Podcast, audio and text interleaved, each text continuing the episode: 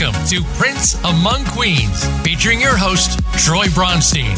In this program, Troy speaks to some of the most talented recording artists in the music business. You'll hear the stories, as well as the stories behind the stories. What's big, what's now, what's next. You'll get the updates right here. Now, here's Troy Bronstein.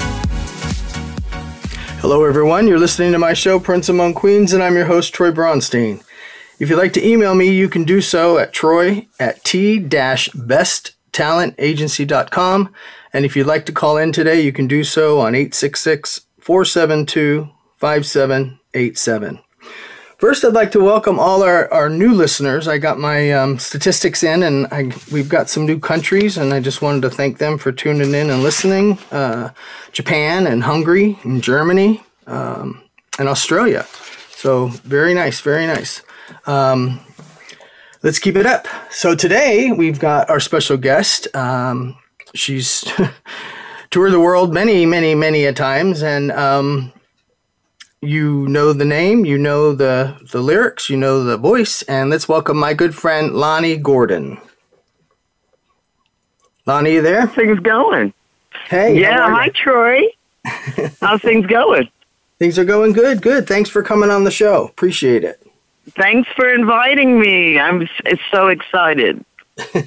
Good.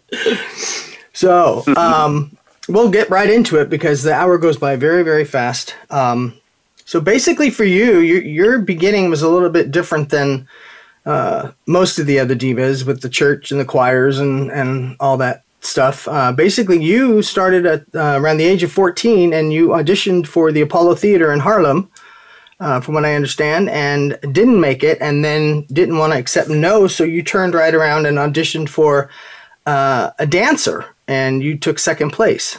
How how was that? Yes. Uh, let's see. That's a long time ago. I was 14. uh, so, uh, and now I'm only 12. so, uh, it's a long time ago. Let's see. I auditioned as a singer, and uh, that didn't go down well. And then went back as a dancer and won second place.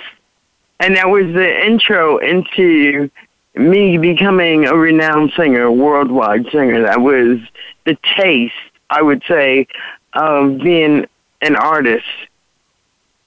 hmm Yeah, because then at that point you you worked with some bands and and started gigging, and um, I read uh, where you were. Um, I guess you were in Harlem, but you were um, singing, and these two two guys inside the club started fighting and arguing, and uh, the louder they got, the louder you got on the microphone singing, and then the band was re- Yeah, I, I was in Harlem, and I was with this cover band, and we were doing things like, um, you know, like Aretha Franklin, James Brown, you know, old school stuff.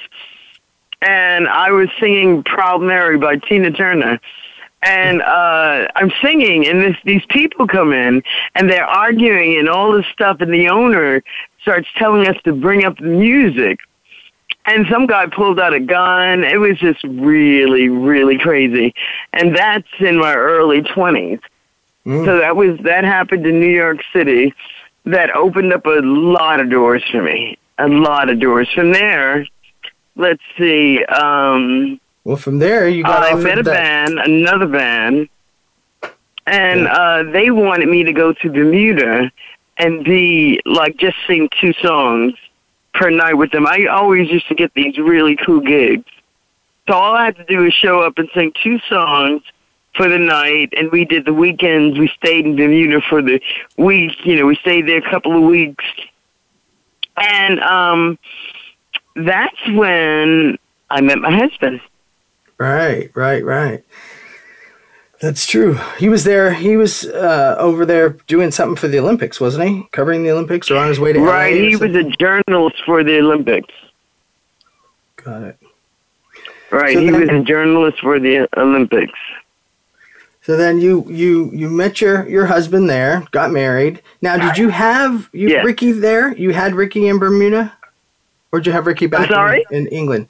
Ricky, your daughter. I Well, had my your- daughter in England. You did have. her Um, I met my husband in Bermuda, and uh, my husband was a, a big fan. He was just a big fan, and it happened really quickly with my husband. You know, we we it's like one of those stories. We met one week. I leave and go back home to New York. He sends me a ticket. I go back. Six months later in uh, Bermuda, I'm pregnant. That's how that happened. and so then you moved to Plymouth, England. Um, let's see. Um, From that point. Uh, I, I lived in um, where? Where did I live? Um, Didn't you go from Bermuda? oh, I can't remember. I lived so many Bermuda? places. but we lived in this like granny flat, and uh, I was pregnant there, and uh, my husband was working for. I can't remember the paper. It's been so long ago, and his boss died, and he ended up running the company. And um, my daughter wasn't born yet. And uh, oh, it's Grantham Road. I used to live on Grantham Road. My daughter wasn't born yet, and then I think in the ninth month or something like that, I gave birth to my daughter. And the funny thing is, when I was at the hospital, my daughter came out like white. She came out, and they thought that I was her nanny or au pair, you know, because she looked like she had jaundice or something like that. Oh. And then they realized you were the mother? And then they realized that I was mommy. but I remember the first day that um, I had epidural, so I sort of like went out halfway giving birth. And then when I woke up, I had this little tiny baby lying next to me, and I, you know, I, I was just in awe of my daughter. I, Mm-hmm. and, and I'm still in awe of her. Although she's going to be 34 soon. I was going to say, and she's married now and she has a kid. So, I mean, you know. She has a daughter. I'm a grandma. Yep, there you go. So after uh, basically after after you had Ricky, you kind of you know didn't do anything really in the music business and and listening to music or anything, and then you just started to, from what I understand, you started to get hungry for it again, and your husband was very supportive, and so you started doing different talent shows around Britain, and then ran into Well, uh, uh, when my daughter was three weeks old, uh, I walked in a pub with my husband, and there was this band playing, and he kept saying, "Get up and sing," because they wanted a singer. And like I said, he was like a fan, and I got up and sang, and I remember that night really clearly. It was like we were really happy. It was, and he told me that if I didn't sing, I would be doing I wouldn't be doing justice to the world. You know, you you need to go out there and sing. So when my daughter was 15 months, I went into London with my husband and uh I was uh uh we went to this club. It was a gentleman's club or something like that. And um I was supposed to be meeting Marmalade. Uh, I don't know if you remember Marmalade, the group, mm-hmm, mm-hmm. but uh, I met them there, and uh, they had two girls that were performing, and uh, there was again Proud Mary. Can I come on stage and sing Proud Mary? Well, the two girls that I got on stage and sang with were Mel and Kim. Mm. Okay. For those of you who don't know, Mel and Kim was a group out of out of England. They had a TV show and they had a song called "Respectable" and and "Showing Out," and were very popular over in the Yes. UK. Now, is that Yes, is they that what, quite big, trendy group, and Mel died of cancer like later on in her career. uh-huh. Um, but they were wonderful. They were a wonderful group. now is that where you, uh, is that where you met Phil Manzanera, and then went on to record? uh, I didn't meet Film Phil and Love You? Manzanera yet. I I met um, uh, a guy named Ellis Rich Right. and Steve Rowland. okay. and Ellis Rich wanted to introduce me to a record company, and the record company happened to be Supreme Records. Okay. That's where Supreme Records comes in. So then down the line, when you ran into Phil uh, of Roxy Music fame, that's who you recorded No Regrets, Love Eviction, and Purple Rain with. Is that correct? No, I didn't record anything with Phil. Phil wanted to um, produce me and um, you know give me this presentation. He got a photographer. I took uh, you know a photo session for him, and not too much went on with Phil Manzanera. Um, uh, when I got to like Love Eviction, um, Beat the Street, I was working uh, with a guy who passed away. Um, and a guy named Mark Andrews.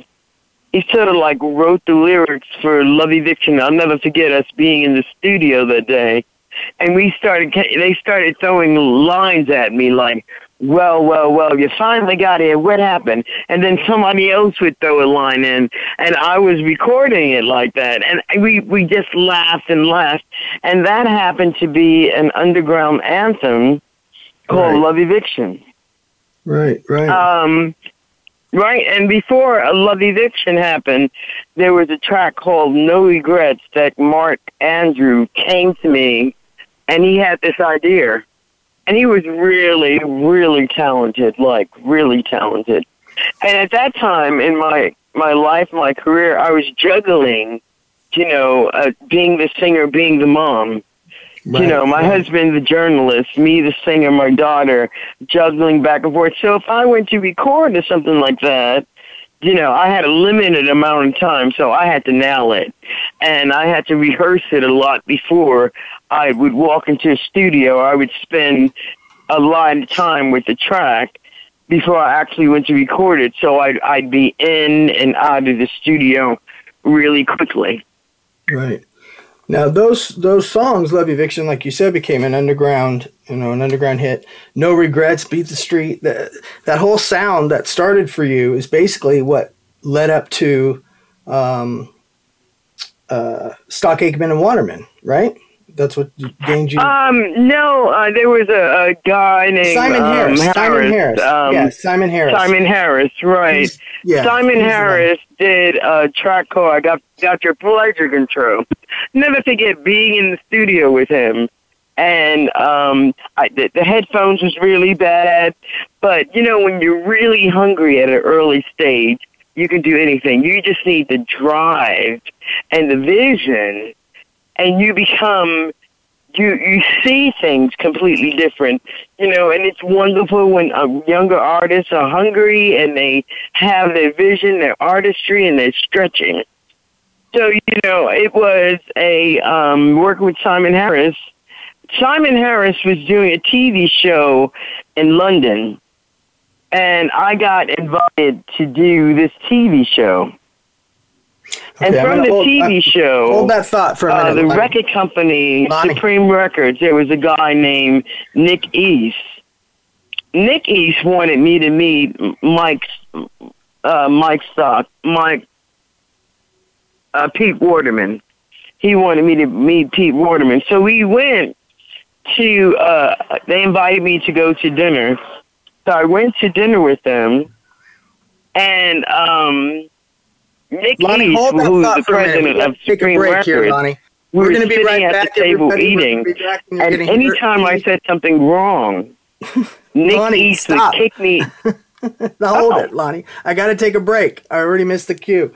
All right, we'll be right back. You're going to hear a piece on the outro here of "Happening All Over Again," which is the track that uh, Lonnie did with Stock Aitken and Waterman, and um, enjoy that. And we'll be right back.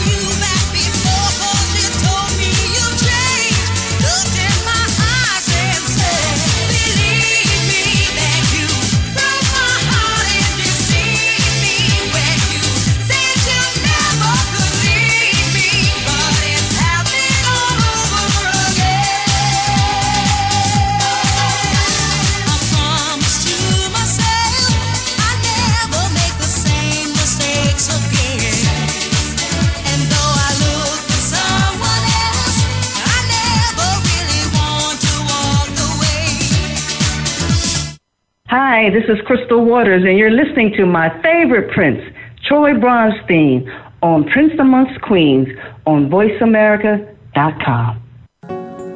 In the spirit of Have Couch Will Travel, Dr. Carol Lieberman creates a haven of sanity in an increasingly insane world. Each day, we are bombarded with news of events that have never crossed our wildest nightmares. Society is spiraling out of control, and everyone is reeling from it. But now there's an answer. The best way to keep sane in this insane world is to tune in to Dr. Carol's Couch on Voice America. Dr. Carol, a certified media psychiatrist, will broadcast live from her Beverly Hills office every Tuesday at 1 p.m. Pacific Time. Call or log in and get help with whatever is sending you reeling whenever you need a soothing voice to calm and advise you. That's Dr. Carol's Couch every Tuesday at 1 p.m. Pacific Time here on America's Voice, voiceamerica.com. We're making it easier to listen to the Voice America Talk Radio Network wherever you go. In addition to listening live, you can check out information about your favorite talk show hosts, discover new talk show personalities, add shows to your list of favorites, and listen to all of our show archives on demand, all from your iOS, Amazon Kindle, or Android device. Download it from the Apple App Store, Amazon, or Google Play, and get ready to tune in. The Voice America mobile app, powered by Aircast. Voice America Network proudly presents The Kathryn Zox Show for women, men, children, and families. Kathryn magically combines her compassion, experience, and talent to bring listeners a show that's upbeat, informative, and yes, a little sassy.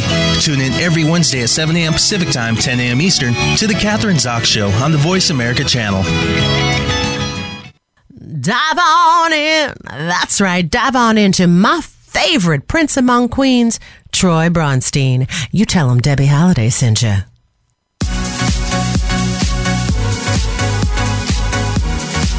You're listening to Prince Among Queens with Troy Bronstein. To reach the show today, call into 1 866 472 5788. That's 1 866 472 5788. You can also reach out by email to troy at t-besttalentagency.com. Now, back to Prince Among Queens.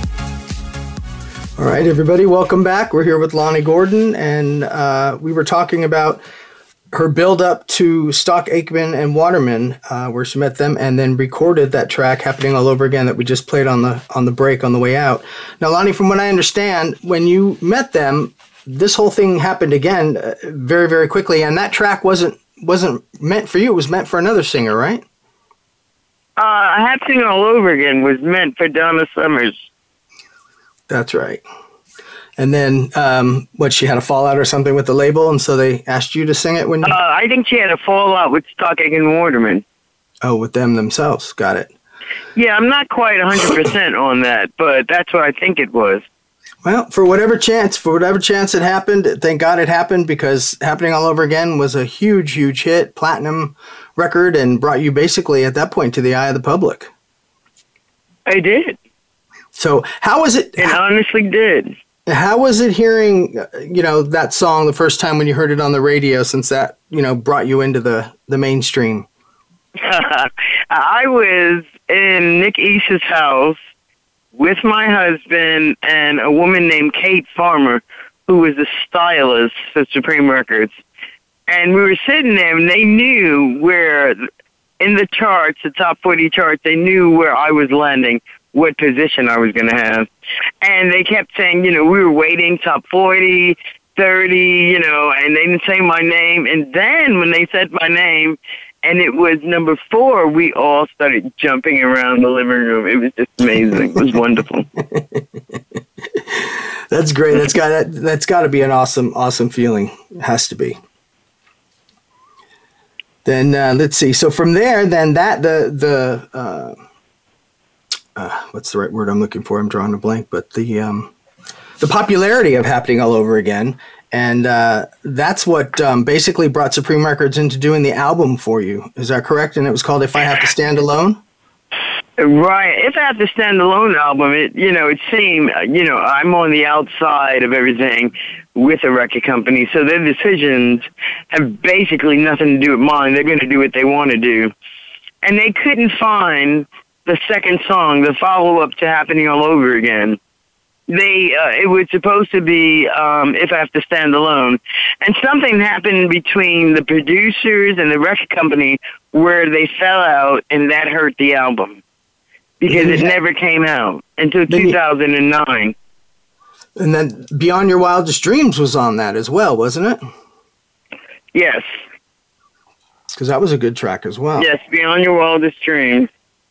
I mean, the album was amazing. It was flawless. It was one of Stock Aitken Waterman's best albums, or better albums. You know, uh, in life things happen, and you know, you, they happen. Right. You know, right. you think one thing, and it's not going to be that.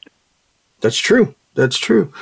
But then for you, though, it seems you keep landing in the right spot because when all that was going on, you went to Paris and you had a meeting in uh, uh, Italy, correct?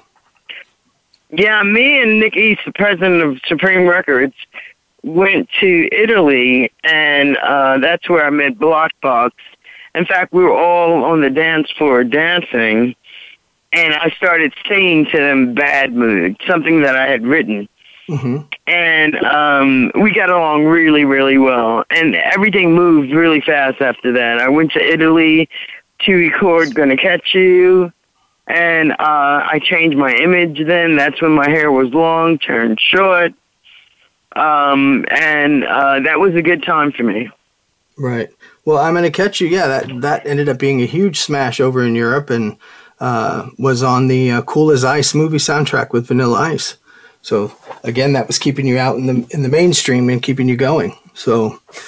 Um, well, after "Gonna Catch You," my first album didn't come out with Stock Aitken Waterman. They were working on a second album called Bad Mood, and uh, the record companies, the president of Supreme Records, sort of like gave me to a record company, or they it was money involved. But I ended up getting a major deal with Gonna Catch You in the states. With SBK so I was Records. going to move from Britain to the states. Right. That was with SBK Records in New York. And they signed you to Right. an contract. Right.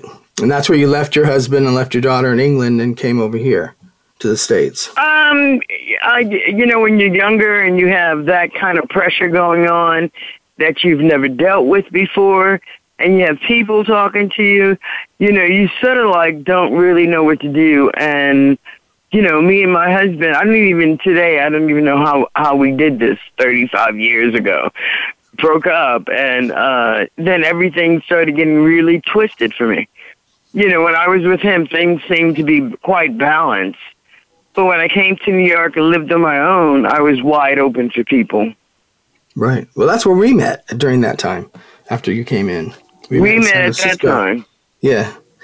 So th- with that going on, and the SBK, then um, you were part of SBK Records. Then they're the ones that released Bad Mood. Is that right? Which was the next album? Yes.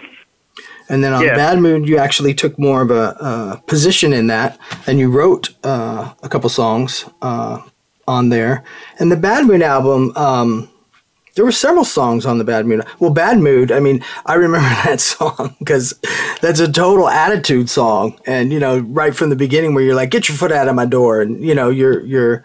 Um, in a ba- you're in a bad mood. Is basically what it was. that was a really good track. Yeah, it was this good studio day. That was really good recording that song. And then um, Yeah, it was. I had fun. Do, Do You Want It was on that, and then you wrote um, Missing You, which that was, I believe, about missing your daughter, right? I wrote Missing You, yes. Missing You on the second album. On the first album, Watching You. ah, okay. And the first album, If I Stand Alone, Watching You was, um, so lyrically it came up from me watching Pete Waterman all the time. And because I was still in awe, I couldn't believe that here I was tying, you know, was hanging out with Pete Waterman and you know, they were doing really well in their career. They were really talented. They knew exactly what to do. It took me no time to record happening all over again. It was a breath of fresh air to work with people that knew what they were doing. Well, yeah, they were very talented. I mean, they they had the you know the Rick Astley and Kylie Minogue and Bananarama and all of them were under their belt at that time. Yes.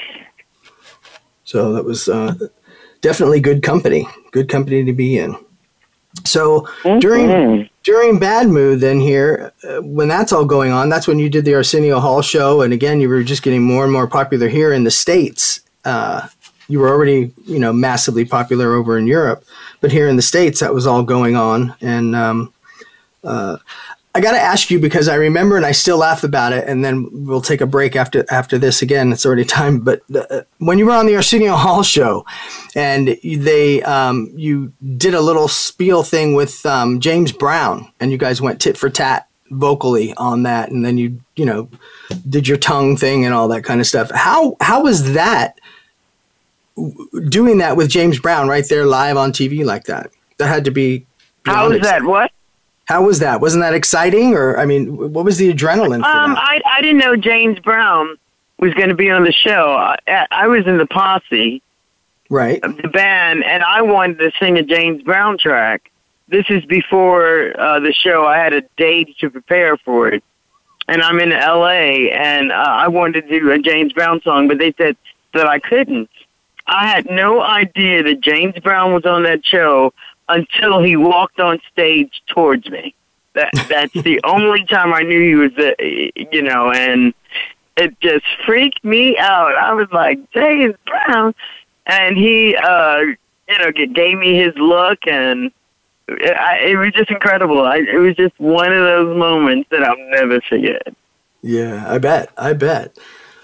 I bet it was. Yeah, because you could see it in your face during that time when that was all going on. That I, that's why I wanted to know. Uh, you know, so many years after, I wanted to know what was going on in your head. So now I know it was the ultimate, uh, you know, of surprise, and that's what, It was what took bliss. you.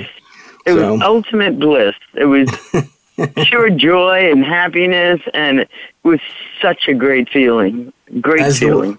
as the way it should be, as the way it should be. So, um, then when all this is going on, and unfortunately, you know, um, at that point, SBK dropped you from the label, um, and which again, you always seem to stumble in the right, you know, the right path there, and that also at that point that gave you time to focus on your performances and your image and you know reaching reaching the people and. Um, because of your talents, that's where you ran into um, Monte Lipman, uh, which was he worked. Oh my the- God, Monte Lipman. Yeah, he oh, worked yeah. with SBK Records. Then he started his own Republic Records, which now is huge. I mean, The Voice is given, you know, the, the winner gets a contract on Republic Records and all that. But before I go into Republic Records and I start on another journey, let's take a quick little break. And you're going to hear that track that Lonnie did. I'm going to catch you with Black Box. That uh, another one that took her all across Europe. We'll be right back. I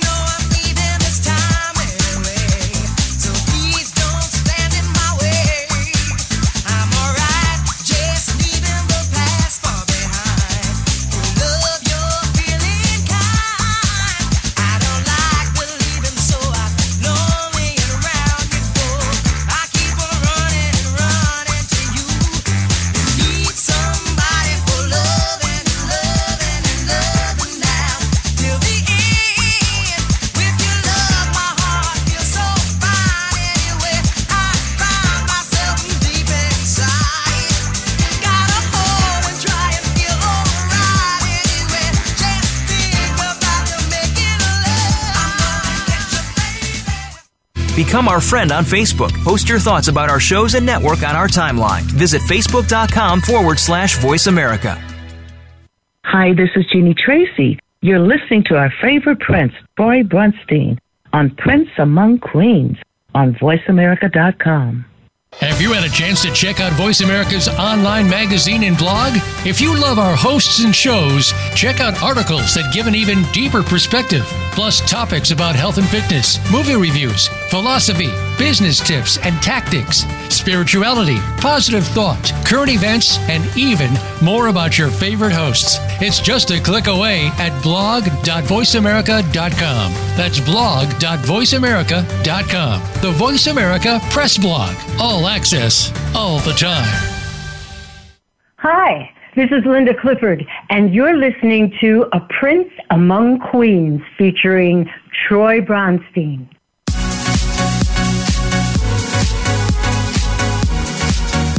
Listening to Prince Among Queens with Troy Bronstein. To reach the show today, call into 1 866 472 5788. That's 1 866 472 5788. You can also reach out by email to troy at t-besttalentagency.com. Now, back to Prince Among Queens. Okay, we're back with Lonnie Gordon, and like I was saying, it, it's it's you were very fortunate because when a door closed for you, one opened, and so it uh, just kept your career going and going. And so when SBK dropped you, then you were focusing on your your image and and your performances and getting your crowd. And um, then Monte Lipman, who worked for SBK Records, he started his own record uh, company called Republic Records, and he had you do that track "Dirty Love." Right. So, do you, I'm just um, saying. yeah. far- Um. Let's see. Uh, I did do "Dirty Love." I remember I had to do the arrangement on it, and um, I mean, it was a great time. Then he wanted to do a video of it, Mhm. and um, and Monte Lipman was really hungry. No ma- no wonder he's so successful today. You know, he was always coming up with ideas, and he used to have to take me around. He took me to Vegas, gave me money to gamble with, and um, we ran into Gloria Estefan's husband, who he wanted to manage me. I, I didn't, you know, he wanted to manage me, but, but, you know, at that time, I, you know, I just didn't. I was managed by uh, Sandy Gallin, right. you know, at that time. So, um, and I think that, you know, from that moment of, you know, the record company and me being in that place, I think that um, it was a difficult time in my career because between England and the States, you had to come up with something new. You know, Right. something new. Something had to happen. And uh, then I started working with um, other producers, recorded a song called God That Can Dance Right. that, was led Australia. me um, to do Mardi Gras in Australia. And, um, you know, Mardi Gras was fun, but they had like a million people on the streets. And inside, like clubs, they were packed. I never was on a dance floor with 30,000 people. And they played A God That Can Dance when I was on the dance floor. It was just incredible. remember. I Just remember. really incredible stuff. You were in that big skeleton head, and when it turned around, when you performed for the Mardi Gras, and the skeleton head turned around, you were sitting in the the middle of its head, the skull, and then you came down the steps and the dancers, and I think that's where I almost caught got caught on fire because I was sitting on the side of the stage and they were trying to pull me down, and the pyrotechnics went flying up up off the side, and almost caught my head Yeah, it was like uh when I got closer to the uh, audience, the stage was going to go on fire, and we had no rehearsal for that. So I had no idea that it was going to be like that. And um you remember when they had the dancers on the stage? They had gauze on. They Mm-hmm. pulled the gauze and they became naked. Yeah, they were they were like mummies, and then they They pulled were all the like gauze and they and they were nude. Yeah, which yeah, was for seven minutes. The gig was only all I had to do is work for seven minutes. That's the fastest gig I've had. that was a good gig. it was a lot of fun. Yeah, that was that was a really, really good gig. It's been a really good life. And then after you know, that, I, I can say, after that, you were fortunate enough. We, you did uh, "If You Really Love Me" on um, uh, Flip It Records, I believe that was with uh, another Kyle, and um, uh, right, Madonna's brother. That's where Madonna's brother came into the picture, and um, right. actually shot the video for "If You Really Love Me," and that had Kevin He Aviance in did. it, and Kevin was in that, I'm sorry? and Kevin Aviance was in that. In the Kevin video, Aviance was that was his debut. yeah. In fact, everybody thought it was you at first in the beginning. I did. I know. yeah, that was a great. We shot the video on Fire Island, and the night before shooting the video, Madonna's brother gave us all sleeping pills so we can go to sleep. I'll never forget getting up at seven o'clock in the morning, going out to the beach and recording. And we recorded everything in a day. I mean, I had so much fun in my life. You know, I, I've had so much excitement and fun. You know, I've been really blessed. I really have been. Yeah, that's. I mean, you have been, and you've got a good track record, and and what we were talking earlier about, you know, where has the past thirty years gone? But we had fun. We had fun. and we've got That's stories. right. We had fun in 30 years. We traveled the world. Yes, that's true. That's true. We did. Very true. Yes, we have. So- uh, hey, uh, Troy, do you remember the night of your dad? We went out, and your dad said that he needed to talk to us because we were going a little bit too crazy. Your father said, "I need to speak to both of you." he was serious that night. Well, that's because we were flying Yeah, around everywhere, picking up people, taking them with us, and just we were we were giggling all over the place. And my dad was like, "Okay, you two need to stop." I did. I do He remember sure that. did. and it was Mm. true. What he did tell us was true, and it's all come true. So, um, Yeah, he's right. yeah. So at, at that point, when all that was going on, then we kind of sat down, and I remember you and I were talking about like doing a Vegas type of thing, or you know, Broadway songs. And in fact, you um, you did an off Broadway play uh, of Queen Esther. It was called Queen Esther, and you had a role in that. Of, Yes. the mother or something like My that. Yeah. God, you remember Queen Esther? Yeah, and you played the role of Leah, I think, on that. Wasn't she the mother I or something? like that? did. So, This is so great. I'm hearing about my whole career here. yes, I, uh, yeah, and that was a taste of me doing something the- theatrically. You know, it was a um, working with more people. You know, it wasn't about me. It was about we. And uh, yeah, I think I was recording a song called "Sending the Clowns" by Stephen Sondheim, mhm. and I called you up and I said I wanted to go to Vegas. I could see me a showgirl in Vegas. It was all like me and my meditation moments of this is happening with me, to me, and it happened. It Yes, really did. happened. I ended up being a showgirl in Las Vegas, well, working more for than Cirque du Soleil. you were more than a showgirl. We'll get to that. We'll get to that in a minute. But uh, yeah, with "Send in the Clowns," you did Divas Simply Singing uh, in Los Angeles with that song with Shirley Ralph and all of that. But um, Yes. you went on and also calmed it down a little bit and and wrote uh, a couple songs again that were more about um, joy and laughter and and the heart, uh, and that was "Wait." Um, and wait and dancing angels and love answers questions was the other one that was on that. Yeah. so that was a um, a nice different change for your fans to get and they seem to have accepted it and you know we always joke because it says will you wait for me and the fans said yes we will so you got to do that Yes, of course. So- hey, you've got to send me all my music because I don't have any of it. I just want to throw that out there, Troy Bronstein. okay i can do that i have it all i got the dats i even have it way back to the dats um, Yeah, well, And then send it- me. I have nothing to listen to that I recorded. I want to tell the public that too. Nothing. well I'll, I'll make you copies i'll make you copies and send it to you and i'll put the artwork in them so you'll have copies of, Oh, of what i thank got you. You're welcome. So speaking of copies of everything, that's when Centaur decided to release an album called No Regrets that had all of your major tracks on there, and then they added Edge of Seventeen from Stevie Nicks, and then He Lives in You from The Lion King, and they released Yes. that, and and that al- that was a great album because it had all the good songs. Well, I say all the good songs, but all the popular, you know, popular Wow, songs. Centaur Records. and Centaur was on uh, was did that. And at that point, when that was going on, that's when you went and auditioned for Zumanity.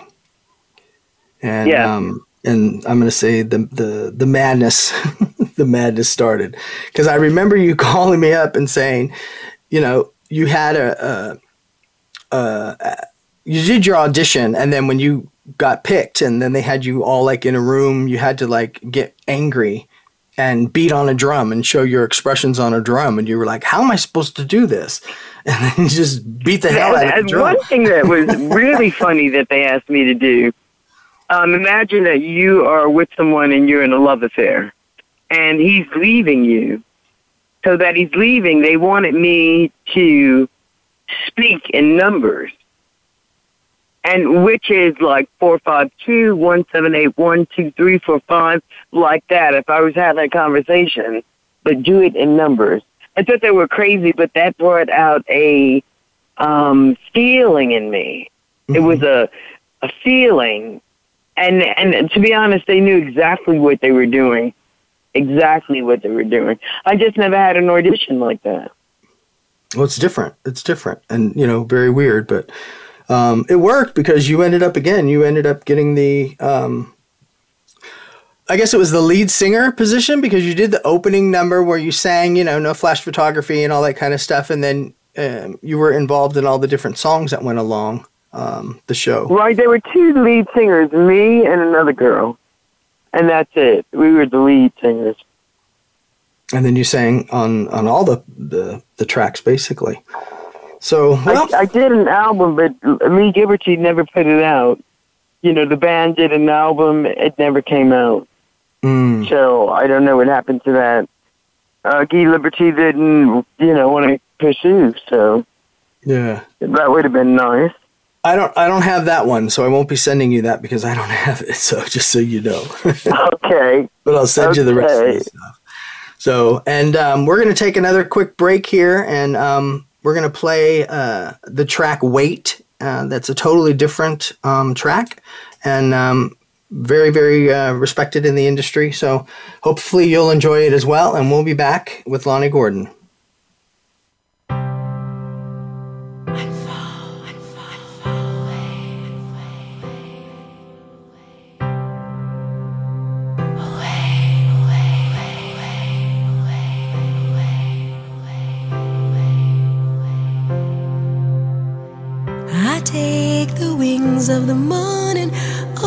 Sea and fly. Waterfalls, silk flows over me. The sky sends out a sound, a voice I hear.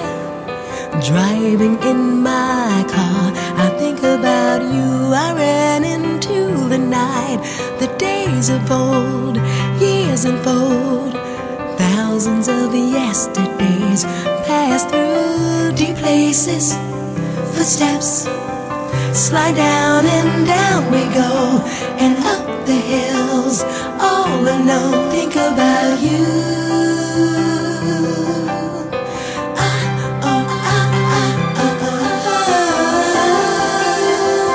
Would you wait? Would you wait? Would you? Follow the Voice America Variety channel on Twitter. Our hosts always have something to say, and we know that you do too. We tweet on today's hot topics, and you're welcome to follow us. Speak up and join in at Voice AM Variety. That's at Voice AM Variety. Dive on in. That's right. Dive on into my favorite Prince Among Queens, Troy Bronstein. You tell him Debby Holiday sent you. Become our friend on Facebook. Post your thoughts about our shows and network on our timeline. Visit facebook.com forward slash voice America. Have you had a chance to check out Voice America's online magazine and blog? If you love our hosts and shows, check out articles that give an even deeper perspective, plus topics about health and fitness, movie reviews, philosophy, business tips and tactics, spirituality, positive thought, current events, and even more about your favorite hosts. It's just a click away at blog.voiceamerica.com. That's blog.voiceamerica.com. The Voice America Press Blog. All access, all the time.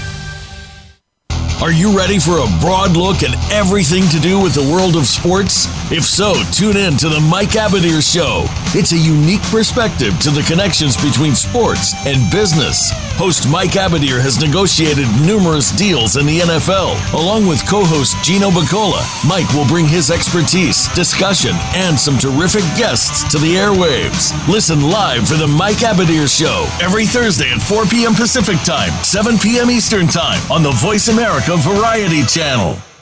Hey family, this is Robin S., and you're listening to Prince Among Queens with my brother from another mother, Troy Bronstein.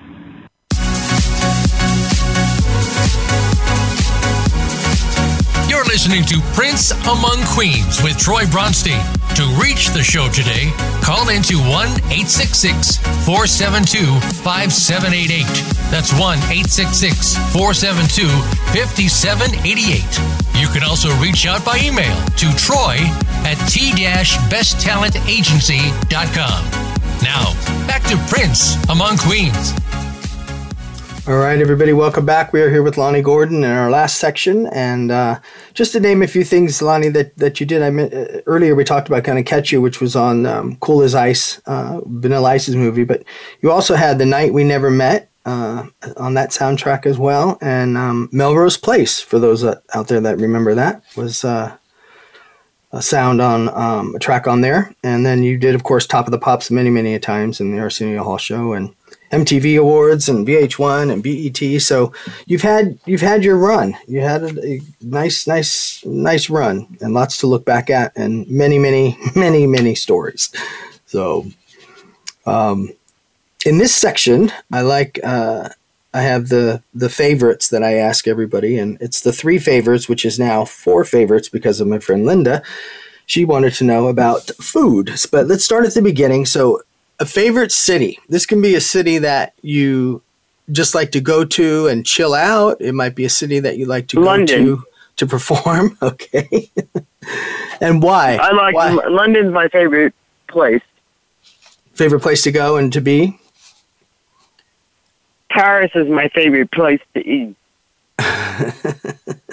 Well, I don't have that down. Favorite place to eat, but uh, we've got. Um, so as far as as far as a show, what's your most memorable show that you did that you can remember? Cirque Soleil. Who? Zumanity. Cirque Zumanity? Soleil, Zumanity.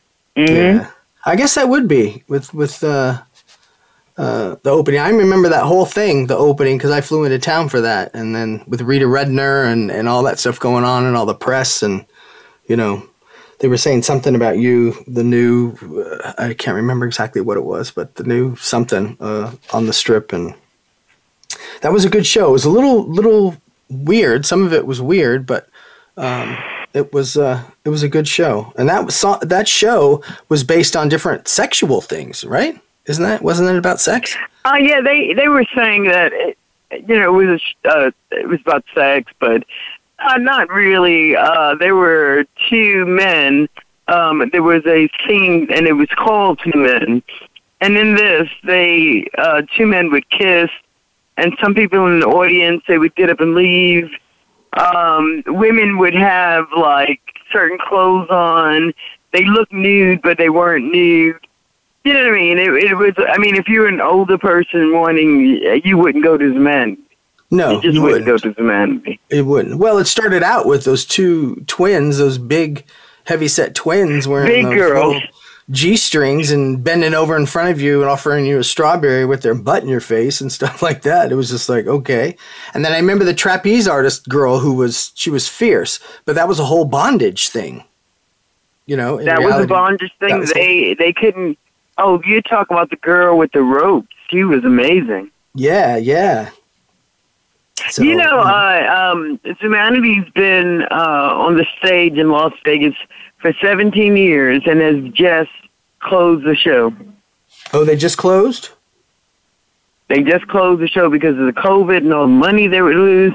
So all the musicians and all the people that were involved, it's no, it doesn't exist anymore. Humanity. Wow.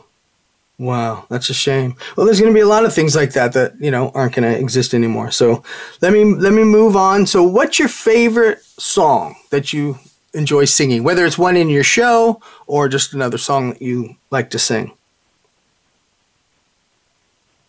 I don't have a favorite. It's too many songs. you know what I mean? It's just too Well, many me- songs. I mean, I love happening all over again. If Mm-hmm. it slowed down, the lyrics are amazing and happening all over again. You know, I love "Gonna Catch You." I, you know, there's just too many songs. I love that mood. I love "Wait." "Wait" is a favorite song of mine, really. Right. Um, I like Dancing and I Angels. was, I did it with this guy named Jimmy Moyer. Right. and I couldn't. Well, I don't have wait. I don't have it in my possession, but uh, I couldn't listen to Wade for a while because uh, the guy Jimmy Moore that wrote it with me, he passed away, and that was kind of hard for me. I remember. You know what I mean? It was really kind of hard for me.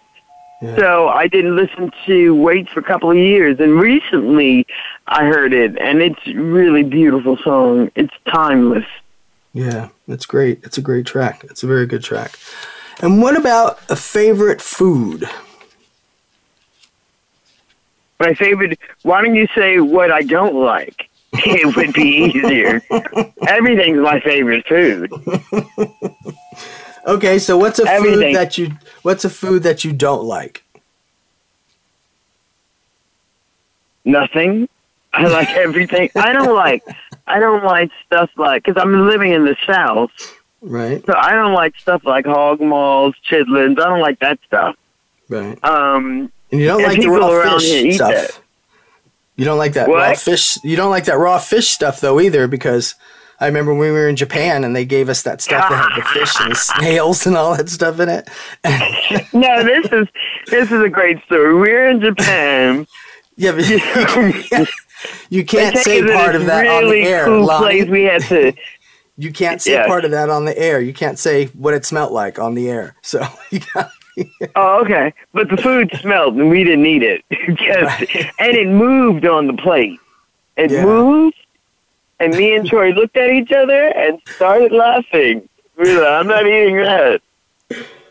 oh, I won't go into details with that story. Yeah, but that was funny because they just it was a delicacy and they just slurped it down. So uh, more power to them, I guess. If you're raised that way, eating that stuff, then that's what you do. So, That's well, Lonnie, right, I want right. to I, I want to say um, it's been a pleasure having you on the show today, and um, thank you for for coming on.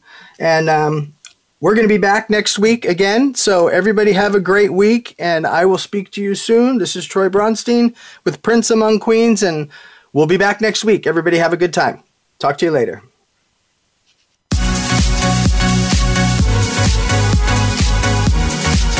Thank you for listening to Prince Among Queens. Be sure to join host Troy Bronstein for another great episode next Thursday at 3 p.m. Pacific Time, 6 p.m. Eastern Time on the Voice America Variety Channel. Until then, enjoy your week.